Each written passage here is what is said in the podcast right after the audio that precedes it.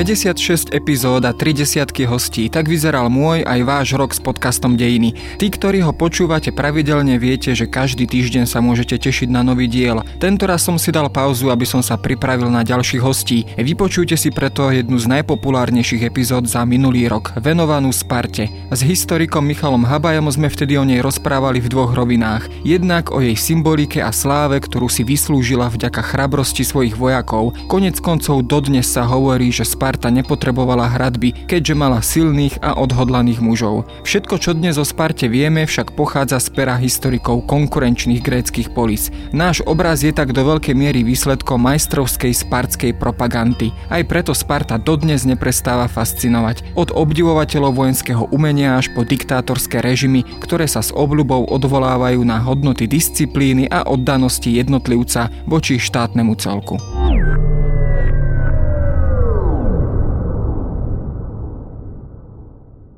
Cudzinec odkáž Lekedajmonským, že tu ležíme poslušných príkazom. Tak to sú legendárne slová spartského kráľa Leonida, ktorý viedol svojich 300 bojovníkov a zároveň tak trochu aj druhov v zbroji proti obrovskej perskej prevahe v termopilskom priesmiku v roku 480 pred našim letopočtom, teda je to slávna scéna z grécko-perských vojen. A čo mal vtedy Leonidas na mysli, keď teda hovoril o príkazoch alebo o vojenskej cti? Bola práve vojenská česť tou prvoradou cnosťou alebo hodnotou spartského štátu? No, to je práve tá legenda, alebo história, to ťažko povedať presne. Uh, Leonidas je proste najslavnejšia osobnosť určite celej Sparty. Uh, ešte tam zaznieva často meno Likurga, toho muža, ktorý vytvoril slávnu Spartskú ústavu, alebo respektíve sa k nej mal nejakým spôsobom dostať, ale Leonidas je, čo sa týka tých vojenských dejín a čo sa týka tej legendy, najslavnejšou postavou. Uh, v podstate k Leonidovi sa vždy upierali zraky všetkých, ktorí Spartu obdivovali, či už nacistického Nemecka, alebo Napoleona, alebo celé napoleonovskej éry. Keď si zoberieme jeho slávneho maliara Davida, tak David nemal proste žiadne iné nutkania, ale ak už niečo namalovať z tej Sparty, tak namalovať Leonida v termopilách, ako tam stojí, alebo vlastne tam klačí pri tom svojom štíte. Je to nádherný obraz, to je jedna vec. A druhá vec je, že ten Leonidas je aj z iného pohľadu pozorodná postava. On je jeden z mála sparských kráľov, ktorých máme zaznamenaných v prameňoch a vieme o nich ako o ideálnych kráľoch. Sparskí králi alebo sparské významné postavy vždy vždycky alebo väčšinou končia v prameňoch, písomných prameňoch zle. Či je to Demaratos alebo Agesilaos alebo Pausanias, proste slávne sparské postavy, tak títo muži sú vždycky vyhnaní z obce, alebo sú zabití, alebo sú považovaní za zradcov, za niekoho, kto sa znesvetil tie sparské pravidla. Ale Leonidas ten nie. Ten tam stojí v tých termopilách ako taká legenda. Hrdinský aj zahynul. To je tiež opäť ďalšia z tých legend, že nakoľko hrdinský zahynul. Keď si zoberieme slávnu termopilskú bitku alebo to držanie Spartanov v termopilách, ten priesmik pred Peržanmi, tak Spartania tam boli porazení. Ale málo kto sa o tom tak vyjadrí, lebo to, čo my o tej bitke vieme, pochádza od Grékov nepochádza od Peržanov, ktorí tam zvíťazili. A tí Gréci to samozrejme zobrazujú ako svoje veľké víťazstvo a hlavne Spartania. Tam malo padnúť e, tých legendárnych 300 spárskych, o čom vlastne hovorí aj ten film 300, ktorý si spomínal. Ale tých 300 spárskych je tá trojka v starovekých dejinách, to je čosi, čo používajú historici anticky, keď nevedia, aký tam bol vlastne počet. O Spartanoch sa často hovorí, že mnohé svoje prehry a porážky vydávali za víťazstva. Bola to súčasť cielenej spartskej propagandy, ktorá teda mala za zastrašiť povedzme aj ich susedov, do akej miery vlastne využívali takýto spôsob odkomunikovania svojich či už víťazstiev alebo porážok. Áno, v podstate my sa dozvedáme z prameňov o veľmi veľa prehrách Spartanov. Je ich viacero, Leuktra, Mantinea, Sfaktéria, aj Termopily nakoniec, kde padli všetci Spartania, až na jedného, jeden sa vrátil domov. Ale tieto prehry, oni dokázali nejakým spôsobom vždy pretaviť vo výhru. Tá propaganda tam musela fungovať neskutočným spôsobom. Problém je, že my si ju nevieme úplne presne predstaviť, ako tá propaganda prebiehala. Určite prebiehala formou rôznych remeselnických dielní Spartania mali okolo seba mnohých periojikov, čo boli slobodní ľudia v lakónii, ale ľudia bez občianských práv. Neboli to Spartania, ale rátali sa medzi Lakeda aj Mončanov. No a títo periodikovia mali rôzne remeselnícke dielne, boli to keramikári, boli to remeselníci, boli to obchodníci a títo nejakým spôsobom rozširovali to spartské meno, tú spartskú reklamu po celom Grécku. Čiže Spartania neboli úplne odpojení od obchodu, ako sa to často hovorí. Mali aj prístav, nedaleko bola ostrov Kytéra, cez ktorý sa premielalo množstvo tovaru.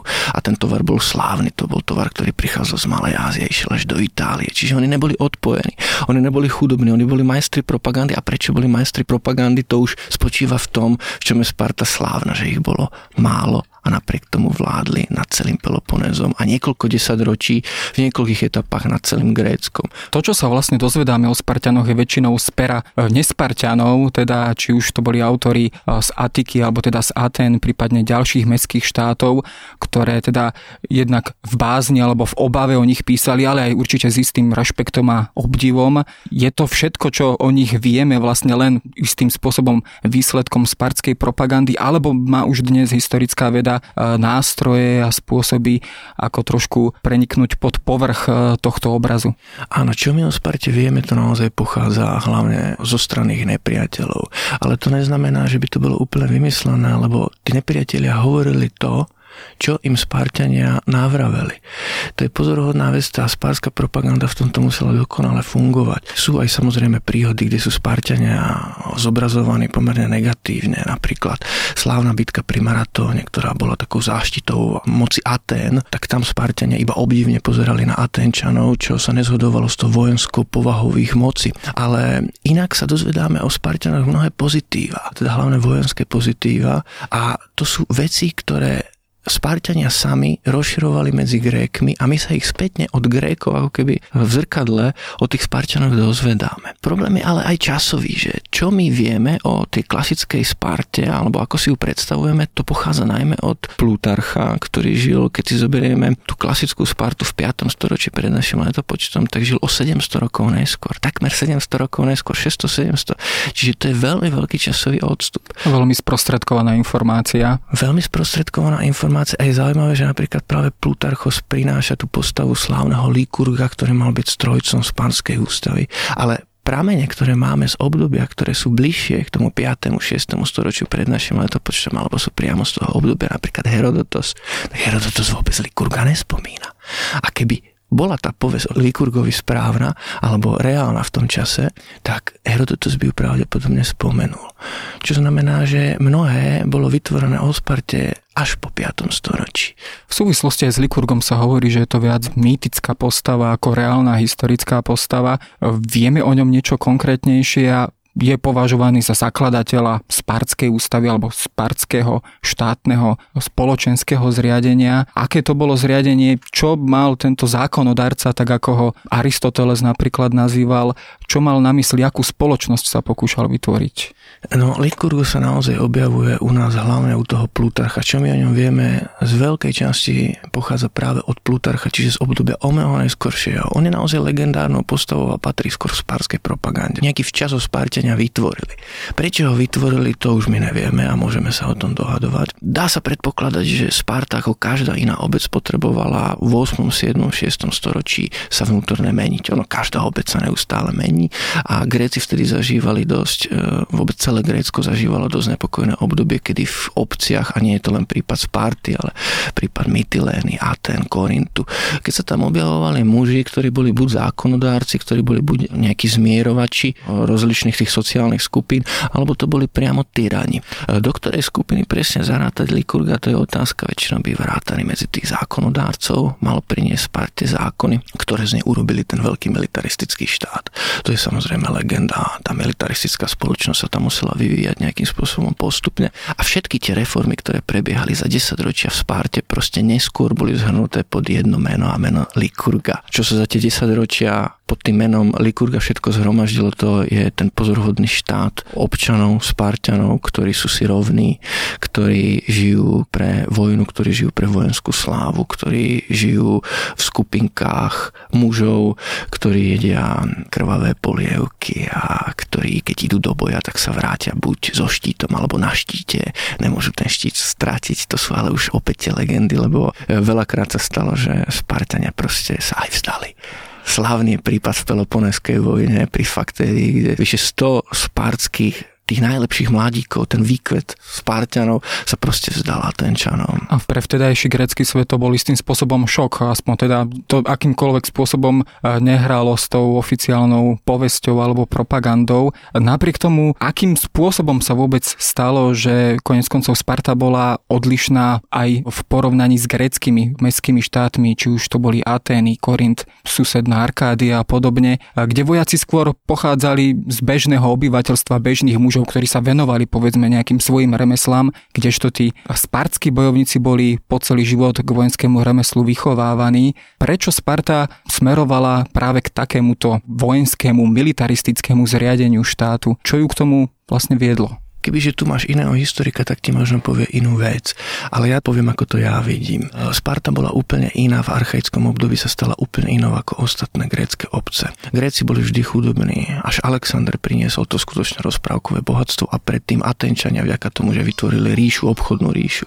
Ale inak boli Gréci vždy chudobní a tie obce nemávali až toľko otrokov. Atény ich mávali, lebo Atény sa stali obchodnou ríšou. Ale Sparta bola iná. Sparta bola jediná obec, ktorá ovládala skutočne veľké územie. Hovorí sa v jej dejinách e, o akýchsi mesenských vojnách. Sparta ovládala územie na juhu Peloponezu, ktoré sa volalo Lakónia. A hneď na západ od nej je kraj, ktorý sa označuje ako Mesénia. Dodnes je to Mesénia s tou slávnou horou Itome, kam vždy utekali pred Spartianmi tí mesenskí otroci, čo je veľmi pekné miesto. Tzv. hejlodi, alebo ako sa Áno, hejlodi. Je odtiaľ vidieť celú Arkádiu. Čiže je to veľmi krásne miesto, tá hora Itome, ten kopček. A Spartianom sa podarilo v 8. 7. storočí v tom archaickom období túto Meseny ovládnuť. A tým, že ju ovládli, Nevieme presne ako. My máme povesti o tých mesenských vojnách. Dokonca sa hovorí u Tyrtaje o druhej mesenskej vojne, ale dnes sa o nej veľmi pochybuje, že či vôbec nejaká druhá mesenská vojna bola. U Pausánia je veľmi podrobne opísaná.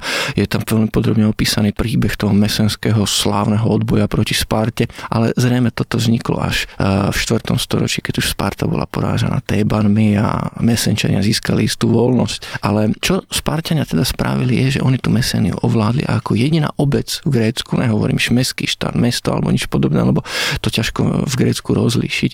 Ten pojem polis je veľmi milný. To je skôr obec, veľká obec, ktorá je ako vnútorne spravovaná.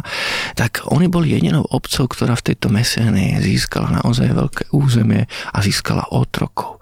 Oni získali populáciu, ktorá za nich pracovala. Oni získali novú pôdu a tým pádom od archaického obdobia čas spárskej populácie nemusela pracovať. Mohla sa venovať vojenskému umeniu, výhradne. A to je ten kľúč. V archaickom období sa tiež objavuje nový spôsob boja a sú to hopliti. Podľa takého známeho štítu veľkého hoplon, ktorý nosili na ľavej ruke a aby boli chránení tí hopliti, tak sa museli postaviť úzko vedľa seba. Vytvárali tzv. falangu, vytvárali taký uzavretý útvar.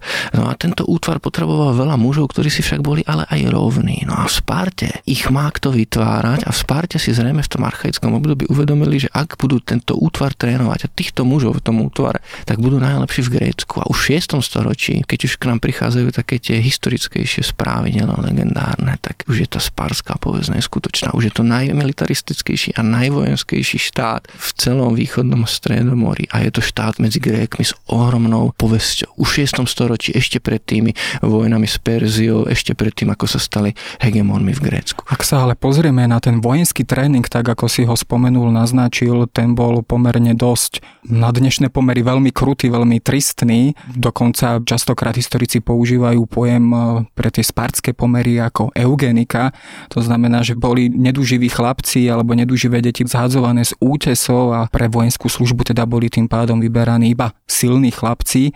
Od 7 rokov boli odlúčení od rodín a začali sa trénovať vo vojenskom umení v špeciálnych školách alebo v tzv. stravovniach. Je pojem eugenika pre takúto prax možno príhodný alebo správny, alebo ako si môžeme predstaviť tento spôsob výchovy spartských bojovníkov? A tu je otázka, že či to naozaj bola pravda.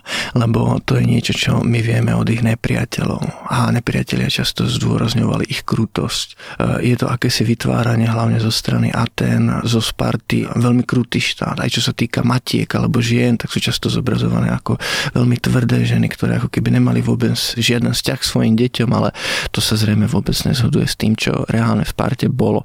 To, čo sa však hovorí a čo my o tom vieme, je naozaj táto legenda. Hovorí sa teda teda legenda o tom, že deti, keď sa narodili, tak boli kontrolované. Pokiaľ neboli úplne fyzicky zdravé, tak boli proste zhazované z pohoria Taigetos. Všetko sa to dialo preto, alebo pod heslom, že Spartu nechráňa hradby. Sparta ako jediná obec v 5. storočí, alebo jedna z mála obcí nemala hradby. Spartskými hradbami mali byť jej muži. Aby tí muži teda boli naozaj kvalitní, naozaj silní, tak museli podliehať tomu slávnemu výcviku, tej slávnej výchove spartskej agóge a jej súčasťou teda bolo už kontrolovanie týchto nevíňatok.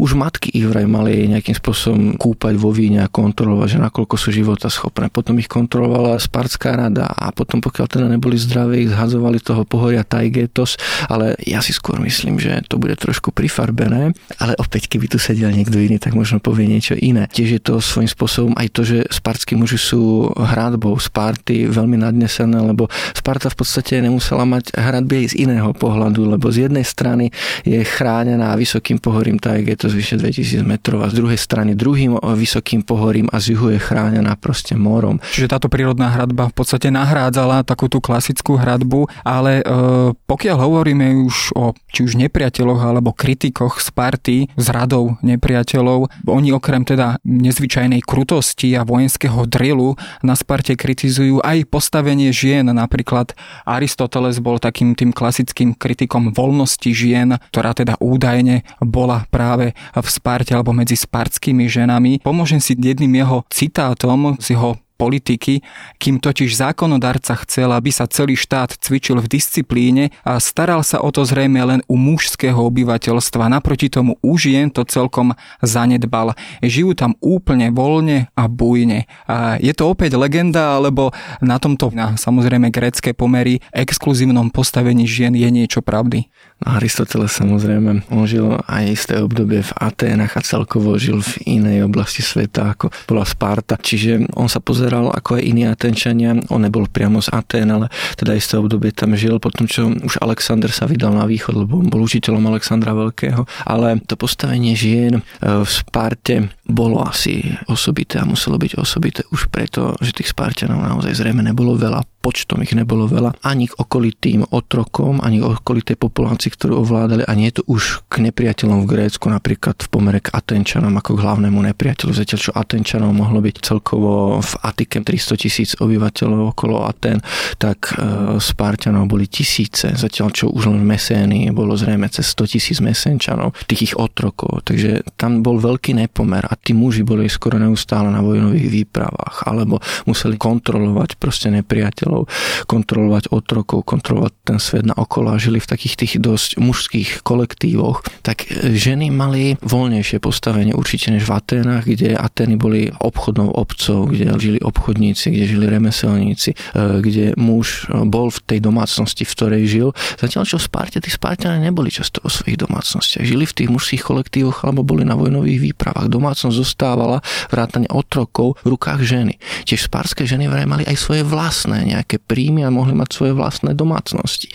Čiže tie ženy tam mali veľké hospodárske právomoci. Zjavne mali z tohto pohľadu osobité postavenie. Tiež ženy v Sparte sa predpokladalo, že keď matky budú zdravé, keď matky budú silné, tak aj o to silnejšie bude potomstvo. A to sme opäť pri tom, nakoľko existuje tá spartská legenda. Zrejme aj z toho dôvodu vlastne oni dokonca nevykonávali domáce práce, alebo teda tie klasické práce, ako povedzme iné grécké ženy, vykonávali to za nich práve otroci, či už z Mesenie, či od niekiaľ inám. Čiže naozaj to bola zrejme šlachta, alebo teda bola to zrejme skupina obyvateľstva, ktorá bola síce v menšine, ale mimoriadne privilegovaná eh, voči zvyšku obyvateľstva. Áno, spartské ženy tiež aj vyzerali na pohľad zrejme inak. Keby sme prišli do Korintu, alebo keby sme prišli do Megary, tak slobodné ženy, eh, ženy občanov, tak ich nájdeme zriedkavo. Oni málo vychádzali z domu, bývali hlavne teda v tom prítmi domu, pracovali, starali sa o domácnosť, starali sa o deti, Žili iným spôsobom života. Aj oblečením boli iné, zatiaľ čo nosili taký ten ťažký ženský hábit, tak sparské ženy vraj chodili v ľahšom oblečení, často aj cvičili skutočné nahé a cvičili rôzne atletické disciplíny ako muži a pokiaľ to naozaj robili nahé, tak pre ostatných Grékov to musel byť pohľad, ktorému teda nerozumeli. A nakoniec to, že boli sparské ženy iné, dokumentuje aj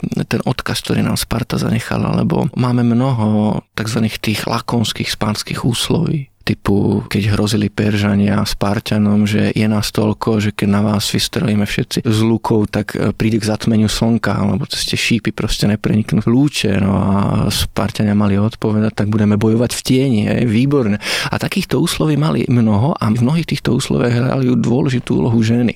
Ako napríklad, keď sme boli pri tom Leonidovi, tak Leonidas, keď odchádzal k Termopilám, keď odchádzal k tomu strednému Grécku, chrániť všegrécké záujmy, tak jeho manželka Gorgo mu mala teda povedať na cestu, že čo by od nej on chcel a on jej iba zahlásil teda, že ak padne, tak nech si hlavne nájde dobrého muža a nech s ním má silné a dobré deti. A... Čiže zrejme to potomstvo tam hralo prvoradú úlohu, teda vytvorenie alebo zrodenie nových bojovníkov, ďalšej generácie bojovníkov. Z tohto možno si brala tak trochu aj veľa nacistická tretia ríša, Spartu častokrát spomínal samotný Hitler, dokonca v posledných hodinách svojho života, keď mal ustúpiť alebo ho vyzývali k ústupu z Berlína, obklúčeného Berlína, tak práve upozornil alebo pripomenul slávnu bitku pri Termopilách. Nacistická propaganda sa často nechala inšpirovať Spartou. E, čím bola Sparta práve pre nacizmus takýmto spôsobom priťažlivá? V prvom rade určite to nadšenie, ktoré zaznieva z tej antickej literatúry o Sparte ako obci kde občania žijú pre nejakú vojenskú slávu, kde občania žijú preto, aby vládli ostatným, kde občania žijú pre boj, kde radšej padnú, ako by nemali dosiahnuť svoje ciele. To je niečo, čo pre militaristické štáty bývalo fascinujúce. A práve Nemci sú v tomto dobrý príklad, lebo Hitler to je 20. storočie, ale keď si zoberieme približne 100, 130 rokov pred Hitlerom, keď písal Friedrich Schiller, tak Friedrich Schiller napísal aj taký spis, prácu času, kde porovnával Spárskú a Atenskú ústavu. Jednotné Nemecko neexistovalo, keď Schiller písal, dokonca mnohí Nemci hovorili po francúzsky, neboli ani kultúrne silní. Goethe ešte len prichádzal a celé to obdobie literárneho rozkvetu Weimarského malo prísť. No a Schiller dával jasne v tomto spise prednosť Atenčanom, lebo ak sa mohli Nemci na nejakom poli rozvíjať, tak to bola práve kultúra. Vojensky nemohli konkurovať Francúzsku, lebo Nemecko bolo úplne rozparcelované na stovky malých štátikov, nemalo na to silu. Ale potom vzniká jednotné Nemecko, vzniká ten silný prúsky štát a následne v 20. storočí sa objavuje nacistické Nemecko a pre Hitlera, presne ako si spomínal, bola Sparta záštitou, bola príkladom, bolo niečo, čo mohlo pritiahnuť nemeckých mladíkov. Nakoniec aj pri Stalingrade, keď už boli posledné chvíľky, tak v rádiách sa práve argumentovalo Spartou, kde radšej mali Spartania padnúť, ako by sa vrátili porazení a to isté mali spraviť Nemci pri Stalingrade, radšej padnúť, ako neudržať svoje pozície. No a Hitler naozaj, to bol jeho posledné narodeniny, čo si spomínal v prítmi svojho bunkru v Berlíne, keď mu celého okolie radilo, aby sa teda uchylil do Alp, lebo sú nepriatelia blízko. Objavili sa vlastne skutočne zanedlho a on sa obrátil k Martinovi Bormanovi s tými slávnymi slovami, že pamätáš na Leonida, radšej teda zomrieť slávne, aby sa na nás na veky spomínalo, ako takto hanebne utiec. Takže tá Sparta ich priťahovala. To bol naozaj pozorhodný príklad. A nakoniec Nemci aj v inej oblasti sa podobajú na Spartanov. V Sparskej legende existuje taká inštitúcia, ktorá sa volala Kryptea. Sparskí mladíci, keď už mali teda dosiahnuť istý vek, mali uskutočniť taký iniciačný obrad.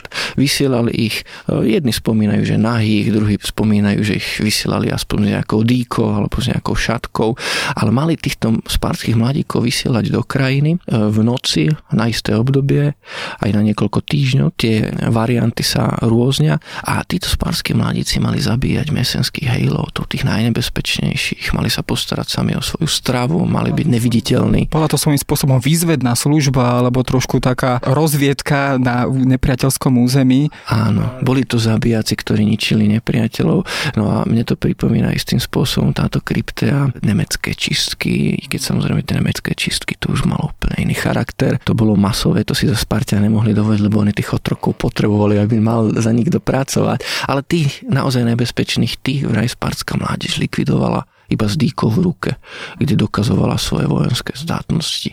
Mali byť nahý, lebo bola zima, bola noc, mali byť bez jedla, mali vydržať akýkoľvek chlad, mali sa kúpať iba v studenej vode, ak teda vôbec, samozrejme, kto sa vtedy kúpal, zrejme v teplej, ale tá legenda to zdôrazňuje, aby bolo poukázané, akí boli silní, akí boli fyzicky odolní.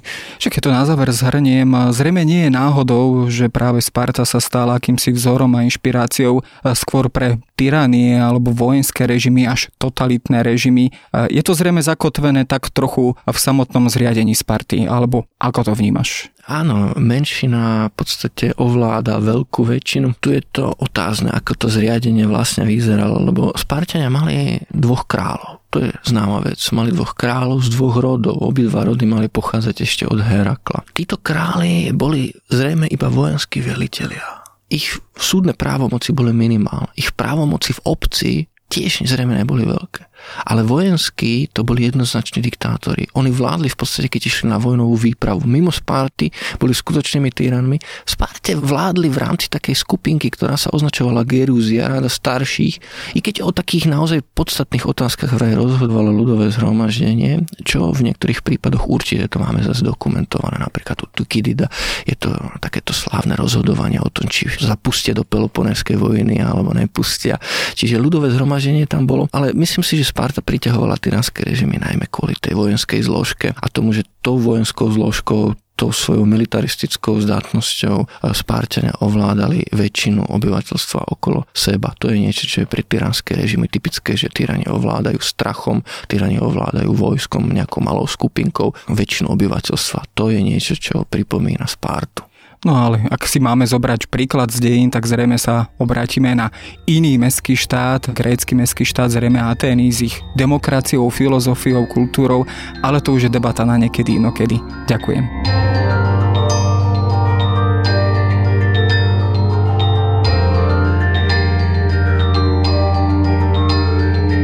A to je na dnes všetko. Počúvali ste Dejiny, týždenný podcast denníka SME a historickej revy. Podcast Dejiny vychádza každý týždeň v nedelu. Prihláste sa na jeho odoberanie vo svojej podcastovej aplikácii na platformách Google Podcasty, Apple Podcasty alebo v službe Spotify. Všetky diely ako aj odkazy na témy, o ktorých hovoríme, nájdete na adrese historická.revy.com alebo sme.sk lomka dejiny. Ak sa vám podcast páči, môžete ho ohodnotiť. Ak nám chcete poslať pripomienku, môžete sa pridať do podcastového klubu denníka Sme na Facebooku alebo mi napísať e-mail na jaroslav.valent zavináč sahy.sk.